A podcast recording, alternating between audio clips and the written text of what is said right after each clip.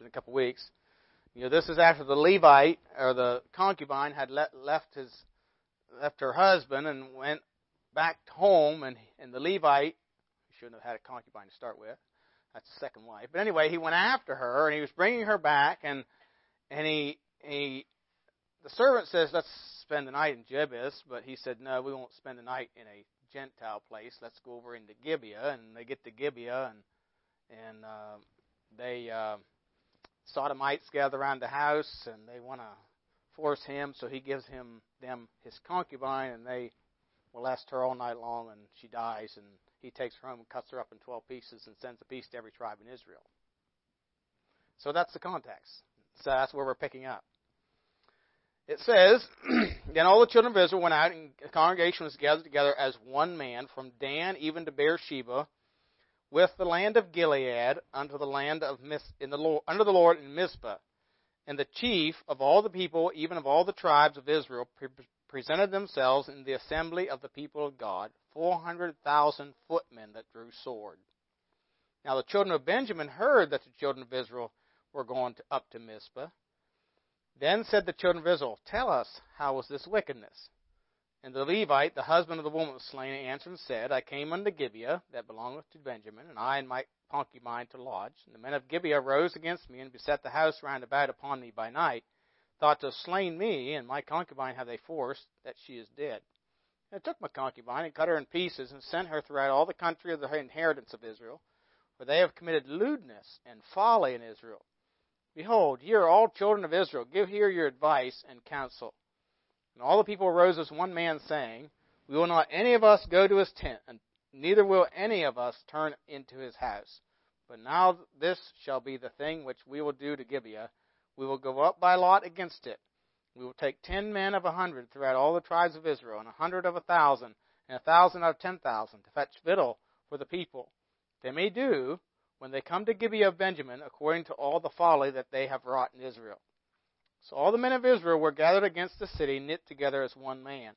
And the tribes of Israel sent men through all the tribe of Benjamin, saying, What wickedness is this that is done among you?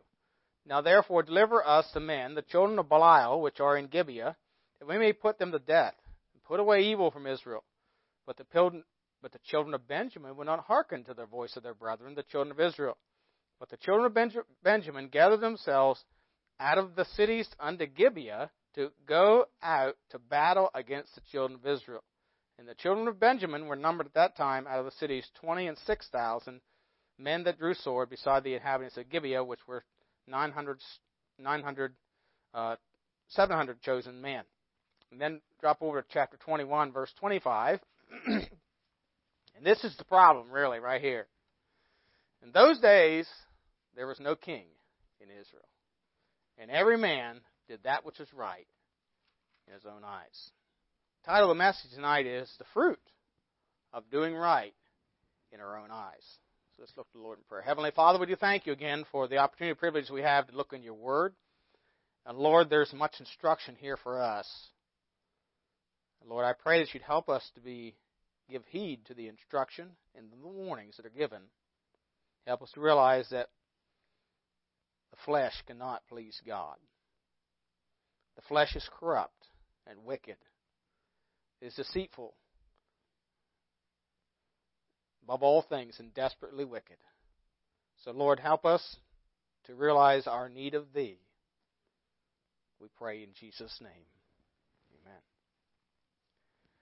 Proverbs, the book of Proverbs says two times, There is a way that seemeth right unto a man, but the end thereof are the ways of death. Proverbs 14:12, Proverbs 16:25. There is a way that seemeth right unto man, but the end thereof are the ways of death. What we see here in the book of Judges, and we've seen throughout most of the book of Judges, and, and the, the overrunning theme of the book of Judges is every man doing that which is right in his own eyes.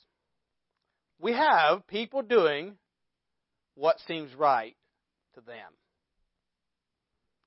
And this, to me, tonight, in these two chapters, is the culmination or the fruit of all that. Now, they didn't get to this place just like that. It happened over a period of time. So as we think about the fruit of doing right in our own eyes, first of all, we see the power of the progression of sin. And think about that progression. First of all, there is first thing we, that I want to notice is the departure from God's chosen place of sacrifice. Now, keep your place here. Go over to Deuteronomy chapter 12. Deuteronomy chapter 12. I believe this is where it starts. Deuteronomy chapter 12, verse 1. These are the statutes and judgments which ye shall observe to do in the land, which the Lord God of thy fathers giveth thee to possess it, all the days that ye live upon the earth. Ye shall utterly destroy all the places wherein the nations which ye shall possess serve their gods, upon the high mountains, upon the hills, and under every green tree. Ye shall overthrow their altars and break their pillars, and burn their groves with fire. Ye shall hew down the graven images of their gods, and destroy the names of them out of that place. Ye shall not do so unto the Lord your God, but unto the place which the Lord your God shall choose out of all your tribes to put his name there, even unto his habitation shall ye seek, and thither thou shalt thou come. And thither ye shall bring your burnt offerings, and your sacrifices, and your tithes, and your heave offerings of your hand, and your vows, and your freewill offerings, and the firstlings of your herd, and of your flocks. And there ye shall eat before the Lord your God, and Ye shall rejoice in all that you put your hand unto, ye and your households, wherein the Lord thy God hath blessed thee. Ye shall not do after all the things that we do here this day, every man whatsoever is right in his own eyes. For ye are not as yet come to the rest and to the inheritance which the Lord your God giveth you. But when you go over Jordan and dwell in the land which the Lord your God giveth you to inherit, and when he giveth you rest from all your enemies round about, so that you dwell in safety, then there shall be a place which the Lord your God shall choose to cause his name to dwell there, thither shall you bring all that I command you, your burnt offerings and your sacrifices, your tithes and your heave offerings of your hand, and all your choice vows which you vow unto the Lord. And ye shall rejoice before the Lord your God, ye and your sons and your daughters and your manservants and your maidservants, and the Levite that is within your gates, forasmuch as he hath no part nor inheritance with you. Take heed to thyself that thou offer not thy burnt offerings in every place that thou seest excuse me, but in the place which the Lord shall choose in one of thy tribes, there thou shalt offer thy burnt offerings, and there thou shalt do all that I command thee. So the Lord very sternly and very strictly commands them that they're to destroy all, you know, the land is full of altars. The land is full of high places and groves where all these nations have worshipped the gods that they serve. And he said, you're to destroy all that. Get rid of all of it. There's only to be one place where you bring a sacrifice, where you make offerings, where you offer your tithes. I mean, you can eat everyday eating. You can eat anywhere you want to. But when you bring an offering or bring something or a vow on the Lord, there's only one place you're to do it. And that's the place I choose.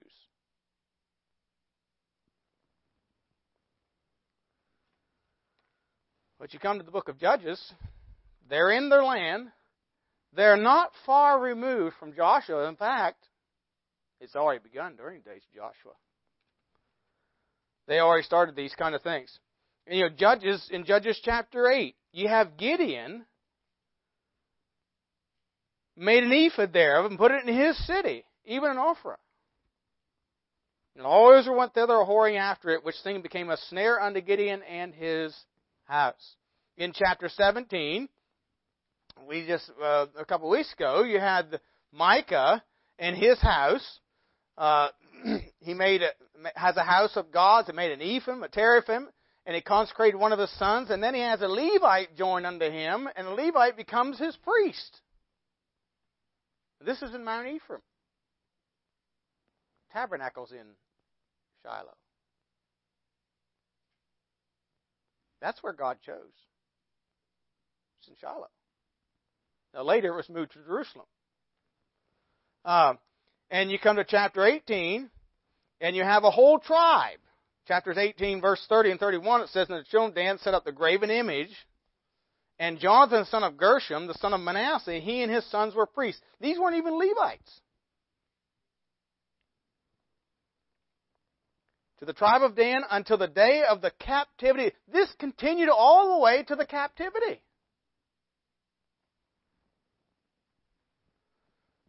Of course, they set up Micah's graven image. Remember, they stole that from Micah, which he had made all the time the house of God was in Shiloh.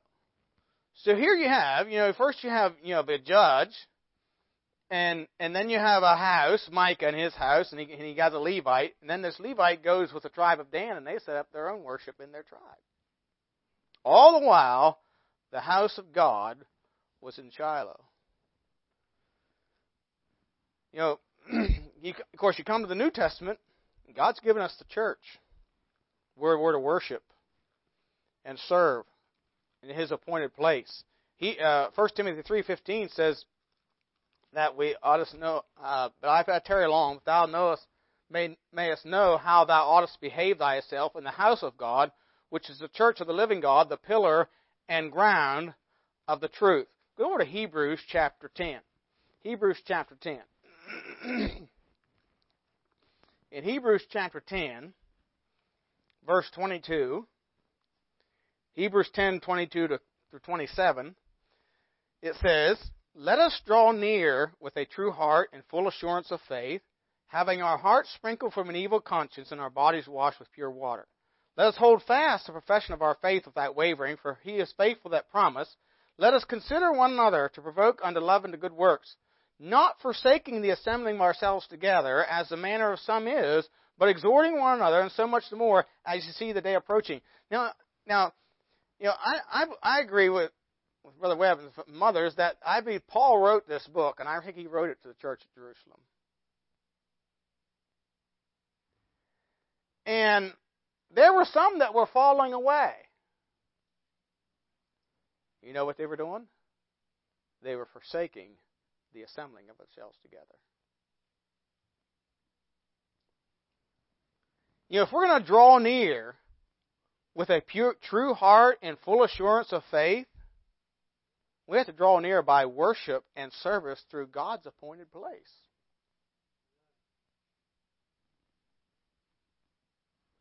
In fact, he goes on here and says, if we sin willfully, that word willfully has the idea, knowing, you know what you're doing. It's a choice. It's presumptuous choice. And the and the Old Testament reference here is to a man who picked up sticks on the Sabbath day. God had commanded them. They weren't to do anything on the Sabbath day. They weren't to pick up sticks on the Sabbath day. And so they found him and they brought him to Moses and said, Lord, uh, Moses goes to the Lord and the Lord said, take him out and stone him. In other words, he willfully, presumptuously, he knew what he was doing. He didn't care what God's law said. He wanted to pick up sticks.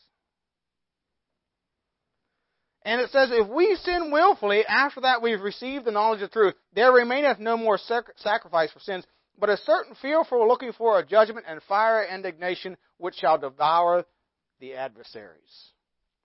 If we reject that which we know is right, we sin willfully, there's only one thing option left to the Lord, and that's judgment.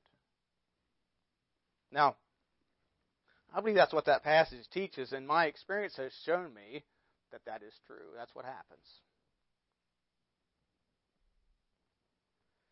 You know, this is this is really, you know, this departure from God's chosen place of sacrifice and worship is a rejection, you might say, of the first table of the Ten Commandments.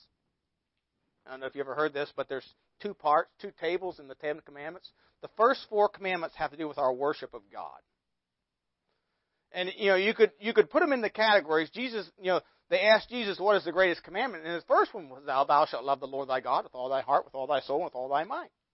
That's the first and greatest commandment. Okay, the first four commandments could be summed up in that statement. Love the Lord your God with all your heart, soul, and mind. You know, have no have no idols, no no other no graven images, that sort of thing. And, and you know, so worshiping God in His appointed place, appointed way. The second one, of course, is our second point. Not only there was a, a departure from God's chosen place of worship and God's chosen uh, way of worship, but there was a departure then, and I believe this follows, a departure from morality. Judges 19, and I'm, I'm not going to read it all, but Judges 19 to 21 tell us this, the sordid story of the children of Israel's departure from all morality. They are committing things just like the nations they were to drive out.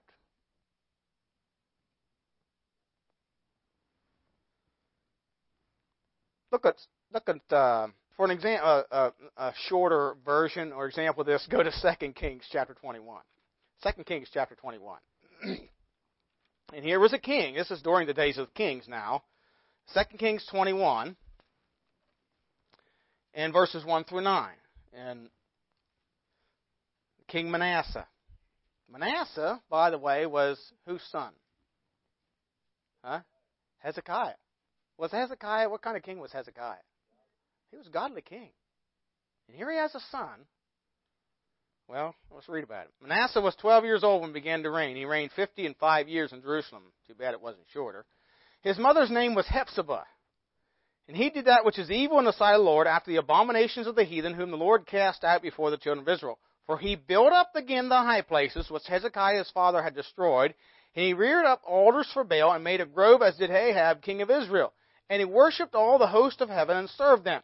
And he built altars, altars in the house of the Lord, of which the Lord said, In Jerusalem will I put my name. And he built altars for all the hosts of heaven in the two courts of the house of the Lord. And he made his son. You know, it just gets worse and worse. And he made his son pass through the fire, and observed times, and used enchantments, and dealt with familiar spirits and wizards. He wrought much wickedness in the sight of the Lord to provoke him to anger. He set a graven image of the grove that he had made in the house, of which the Lord said to David and to Solomon his son, In this house, in Jerusalem, which I have chosen out of all the tribes of Israel, will I put my name forever. Neither will I make the feet of Israel move any more out of the land which I gave to their fathers, only if they will observe to do according to all that I commanded them, and according to all the law that my servant Moses commanded them. But they hearkened not, and Manasseh seduced them, seduced them to do more evil than did the nations be, whom the Lord destroyed before the children of Israel. So, you know, this sin, these sins, is departure from, again, from the second table of the law. It has to do with relationships between people. Second commandment is, love thy neighbor as thyself. Now, if you're going to love your neighbor, you're not going to covet his house, his wife, you know, his boat, his rifle. Ah, you know, we're going on. But or you're not going to steal from him. Thou shalt not steal. And so this is the part. You know, Manasseh, Manasseh sacrificed his own son to the Canaanite god Moloch, who was worshipped with burning of children. We've got people today sacrificing their children. They call it choice. Abortion. One commentator said this. He practiced soothsaying, used witchcraft, consulted spiritists and mediums. Manasseh invited direct satanic influence by his approval and introduction of these occult arts. Asherah was the Canaanite goddess of fertility and worshipped through ritual prostitution. This means that Manasseh made the temple into an idolatrous brothel dedicated to Asherah.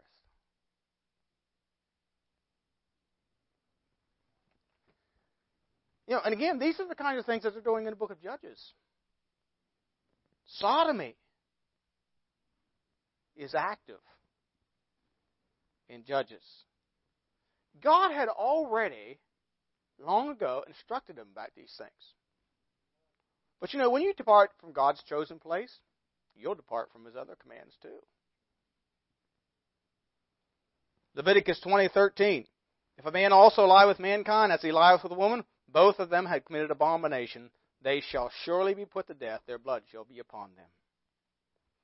You know, he, he tells us what he thinks about it very early on, Genesis 13, 13. But the men of Sodom were wicked and sinners before the Lord exceedingly.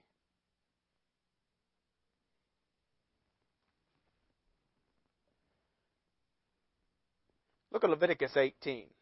Leviticus 18 for just a moment. Leviticus 18, verse 22 to 29. You know, this is before they go into the land. He's instructing them what's happening in the land and why the land is spewing out its inhabitants. And then he, and then he tells them, look, if you do the same thing, the land's going to spew you out too.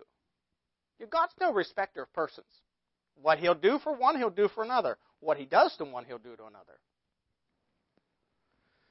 Leviticus 20 or 18 verse 22 says, "Thou shalt not lie with mankind as with womankind; it is an abomination. Neither shalt thou lie with any beast to defile thyself therewith. Neither shall a woman stand before beast to lie down thereto; it is confusion. Defile not ye yourselves in any of these things, for all these the nations are defiled, which I cast out before you.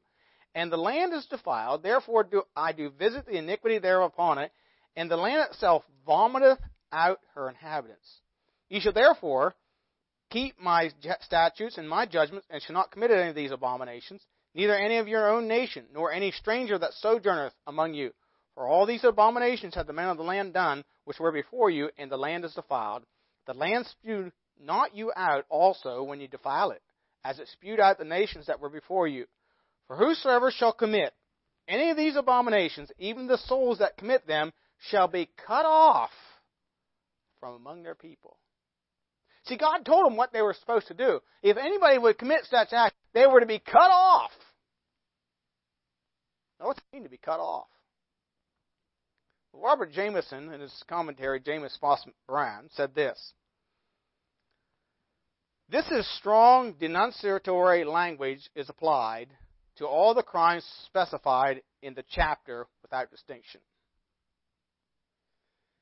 Death is the punishment sternly denounced against all of them. No language could be more explicit or universal. None could be more strongly indicate intense loathing and abhorrence. Unquote.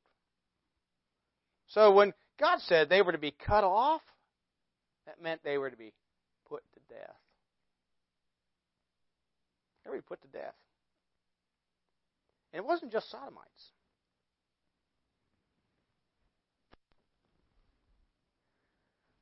There's a whole list of him here. And for all these sins that will be put to death. And so, you know, this is the this is the fruit of the power or the progression of sin. You know, we need to be constantly on guard and aware of the power of sin. Matthew Henry said this, and I quote A close and constant adherence to God's ordinances is the most effectual preservation from the effect, infection of gross sin. The more we taste the sweetness and feel the power of the holy ordinances, the less inclination we shall have to the forbidden pleasures of sinners' abominable customs. It is the grace of God only that will secure us, and that grace is to be expected only in the use of the means of grace. Nor does God ever leave any to their own heart's lust till they have first left Him and His institutions. Unquote. So really, you know, what he's saying is, and we see here is, you know, we don't we don't go into this thing, these kind of things, until we leave Him first. You know, it kind of reminds me of a conversation I had with a missionary years ago. He was a missionary to Germany.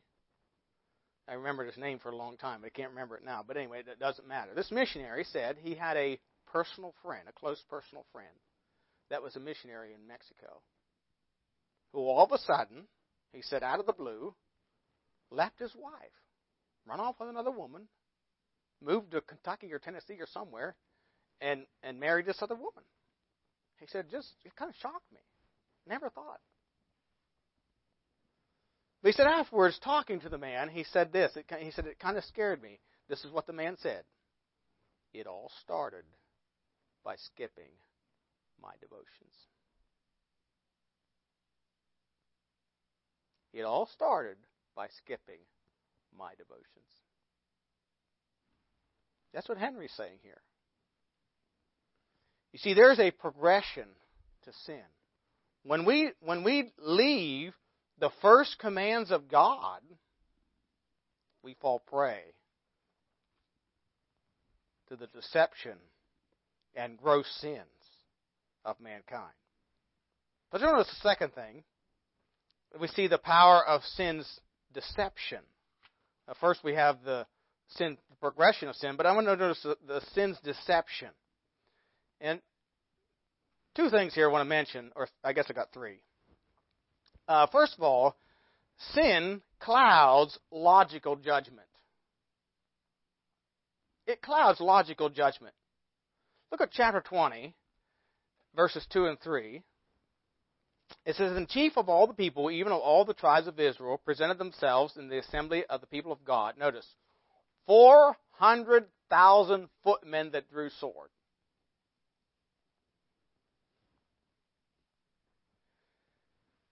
Now the children of Benjamin heard that the children of Israel were going to Mizpah. Then said the children of Israel, Tell us how there was this wickedness. And then drop down to verse 11.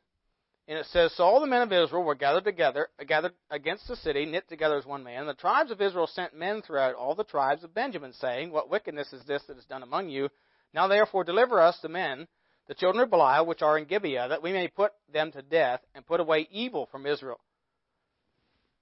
But the children of Benjamin would not hearken to the voice of their brethren, the children of Israel. But the children of Benjamin gathered themselves together out of the cities unto Gibeah to go out to battle against the children of Israel. And the children of Benjamin were numbered at that time out of the city twenty and six thousand men that drew sword, beside the inhabitants of Gibeah, which were numbered seven hundred chosen men. So here you have. Now, is this logical sense? You have 26,000 or 20 yeah 26,700 against 400,000. And that's all they had. They have there's no reinforcements to go back to and get more if you know half of them are killed the first day of battle. That's all there is.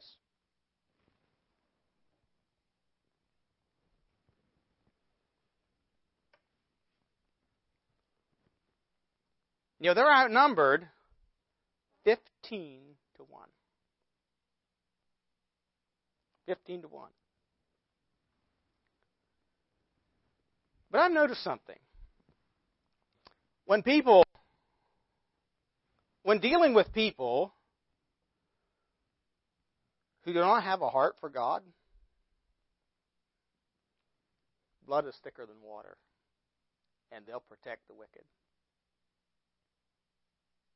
They'll protect the wicked. But again, that's not the way it's supposed to be with God's people. It's not supposed to be that way. Look, let me give you a couple examples. Go to, go to Deuteronomy chapter 13. Deuteronomy 13.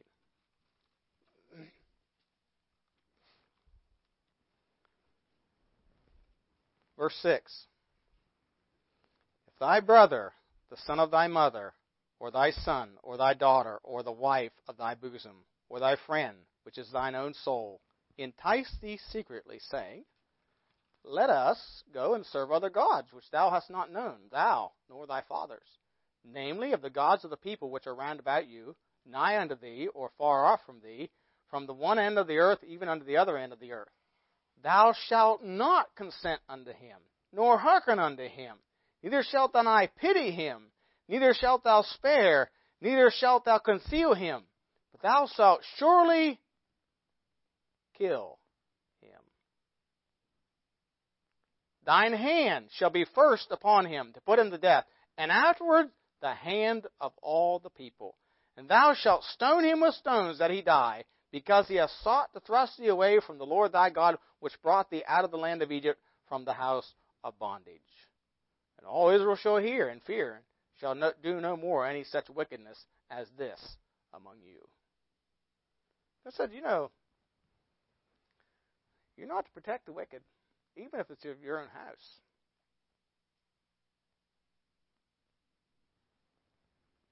You remember in Mark chapter 3, Jesus was speaking to the multitudes, and someone said to him, Hey, your mother and your brethren outside seeketh thee.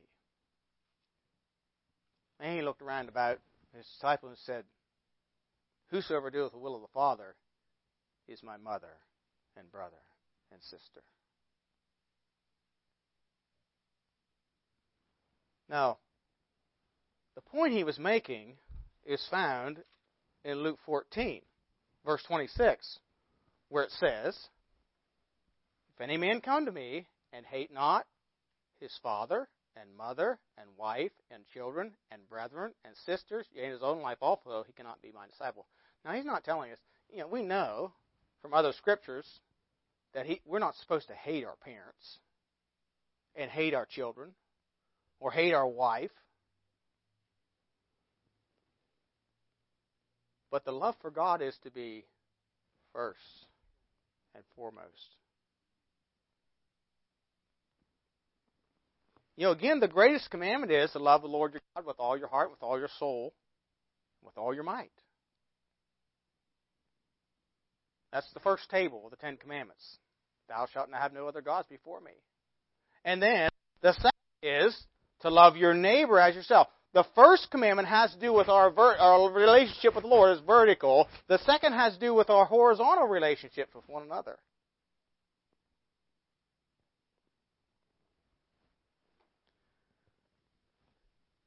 By the way, if you understand what love is, you can't truly love somebody rightly if this relationship is not right. Because love does not protect sinners in their wickedness.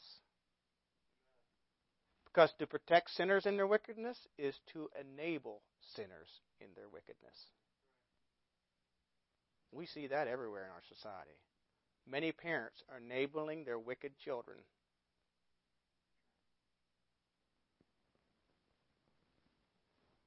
So it clouds logical judgment. They protected the wicked. They would go, and again, they would go against an army that outnumbers them 15 to 1. This is, again, this is not sense. This is not even common sense. You know, Jesus said in Luke 14, if you read on there, he talks about, you know, counting the cost. What what man will go, you know, an army will go against a, a king with 20,000 when he only has 10?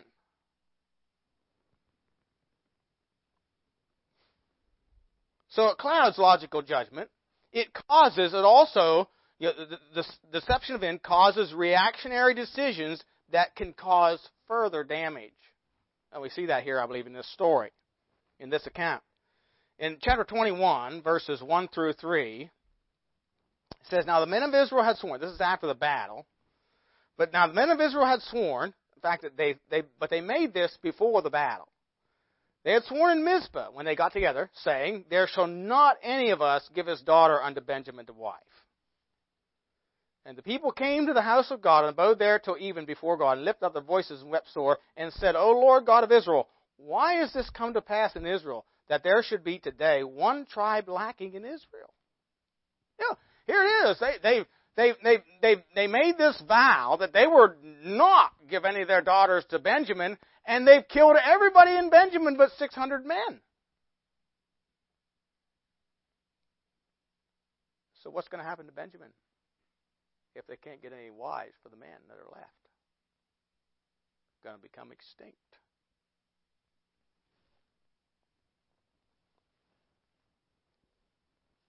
You know, in their anger, in their reaction, they, in their fury, they killed everyone. Now there's no women to marry. One commentator said this, quote, considering their anger against Benjamin, this probably seemed like the right thing to do. But this foolish oath had unforeseen consequences. Justice not only brings punishment to evildoers, but it also guards against punishment that is too harsh. Unquote. So what they do? Let's just add sin to sin. They go and kill all the people of Jabesh Gilead except the young women that haven't known a man. And they find there 400 young virgins, and they give them to the Benjamites. And then there were still 200 left that didn't have wives, so you go steal a bride. Go chapter 21, verse 19. Uh, I guess this is where you get you can steal a bride. Anyway, then they said, chapter 21, verse 9, then they said, Behold, there is a feast of the Lord in Shiloh, a year in a place which is on the north side of Bethel, on the east side of the highway that goeth up from Bethel to Shechem, and on the south of Lebanon. Therefore they commanded the children of Benjamin, saying, Go and lie and wait in the vineyards, and see, and behold, if the daughters of Shiloh come out to dance and dances, Then come ye out of the vineyards and catch every man his wife of the daughters of Shiloh and go to the land of Benjamin. And it shall be when their fathers or their brethren come unto us to complain that we will say unto you, unto them, be favorable unto them for our sakes, because we reserved to each man his wife in the war. For he did not give unto them at this time that ye should be guilty. And the children of Benjamin did so and took them wives according to their number. So, so you know, they steal a bride. So, you know, sin, the deception of sin, causes reactionary decisions. It also, our sin does affect others. Look at, again, chapter 21, or chapter 20, verse uh, 21.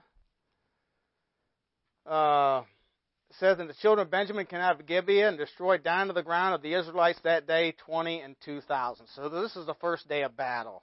Verse 25 is the second day of battle. And Benjamin went forth against them out of Gibeah, and the second day destroyed down to the ground of the children of Israel again 18,000 men. All these drew sword. Verse 46 says, So all that which fell that day of Benjamin, this is the third day of battle, fell that day of Benjamin were 20 and 5,000 men that drew sword. All these were men of valor. Now, really, in reality, who should have died? Who should have died? The Gibeonites. The Gibeonites, if, if things would have done right, as God commands, those Gibeonites would have been put to death. That had been the end of the story. But no. And see, again, you let they shouldn't have ever been to this place. They were a long ways from obeying the Lord to start with. And when you let sin go, when it is finally dealt with or judged, then it's widespread judgment. And that's what you have here. You have 40,000 soldiers of Israel dead. You have a concubine that's dead. You have 40,000 Israelites dead. You have 25,000 Benjamites dead. And then you have on top of that the inhabitants of Jabesh Gilead. They killed them so they could get their 400 young virgins.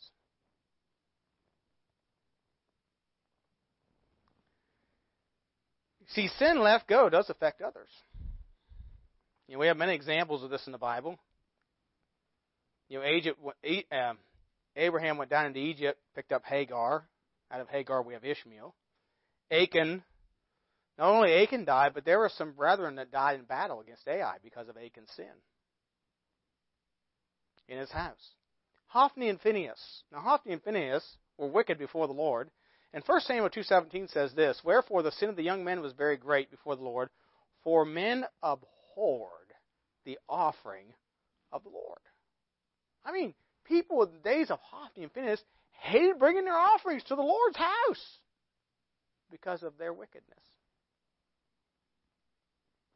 Now, you think of David's sin with Bathsheba.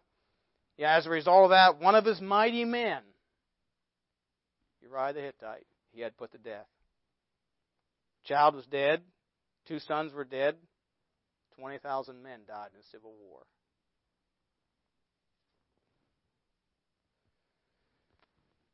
The power of sin's deception. But to notice the third thing, we do see the grace of God here. You might say, where? Well, chapter 21, verse 23 and 24 says, And the children of Benjamin did so, and took them wives according to their number, of them that danced, whom they caught, and they went and returned unto their inheritance, and repaired the cities and dwelt in them. And the children of Israel departed thence at that time, every man to his tribe, to his family. They went out thence, every man to his inheritance. So, you know, despite the fact of this terrible wickedness and the terrible war and destruction that comes as a result of it, God's still gracious. A tribe was not destroyed. The, you know, the sin of Israel was very grievous 65,000 dead. You know, the Bible doesn't say that that was God's judgment on his people, but it, seems to indicate, to me, that at least that's what I would say it indicates. We do know from the New Testament, Romans 6:23 says what? The wages of sin is death. Now, in context, you know who that's talking to? Christian people. Christian people. Sin, no matter where it is or by whom it's committed, brings suffering and destruction. You know, sin is man's rebellion against God. 1 John 3 4 says, Whosoever committeth sin transgresseth also the law, for sin is the transgression of the law. But but thank the Lord, where sin abounded, grace did much more abound. You know, God is always gracious. God did not, you know, even here, you know, He made a promise to Israel, and He's going to keep that promise. He's got to keep that promise. And He's got to keep that promise to us.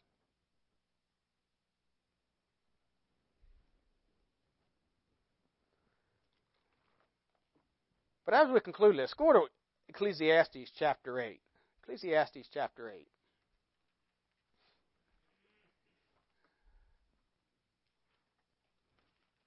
Ecclesiastes chapter 8.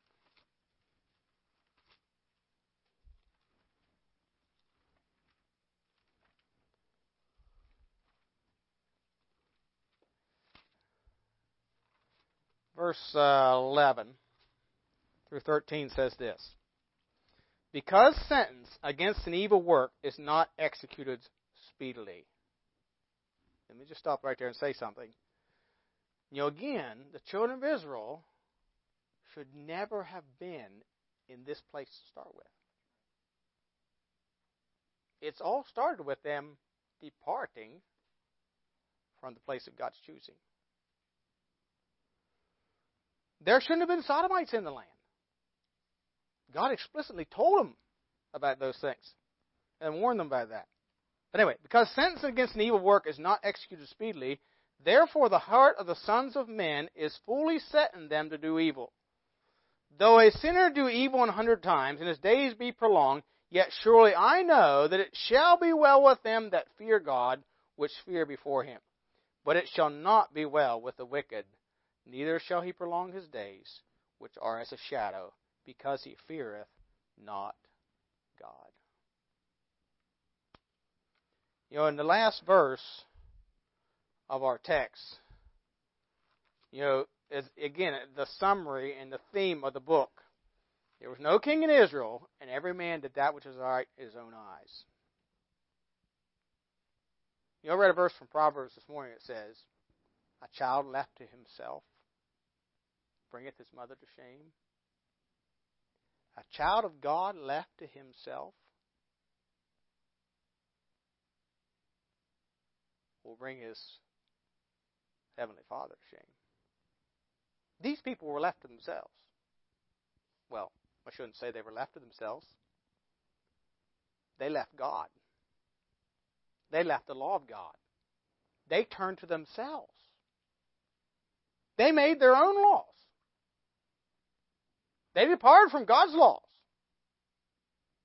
And like I said this morning, when you when you go down that road of sin, there's no there's a constant change. You continue to change what you think's right and what you think's wrong. And that's what they did.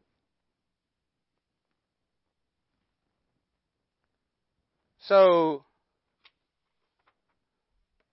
we must not adopt the attitude of what Proverbs 14:12 and 16:25 says, there is a way that seemeth right. We must not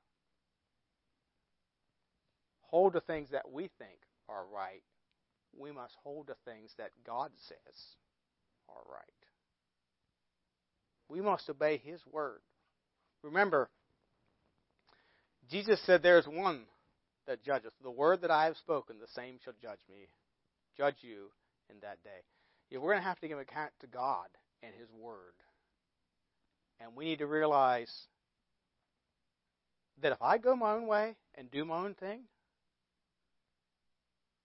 oh, I may never be a sodomite.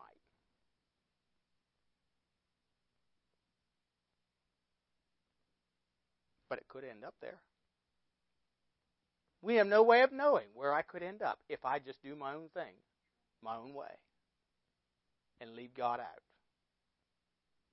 I'm sure these people would have never thought they'd end up here, but they did. You know, I know people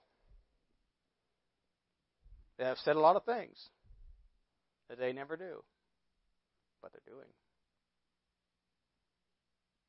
Because they've left God out of their life. And they've chosen to go their own way and do their own thing. You know, this is a warning to us that this is the fruit of doing right in our own eyes. Might God help us to do as Matthew Henry said, to continue to not leave God's institutions, to not leave His Word and His instruction. Hold fast. Hold fast, he told the church at Philadelphia. Hold fast. That's hold fast to His Word. Our lives depend upon. Let's.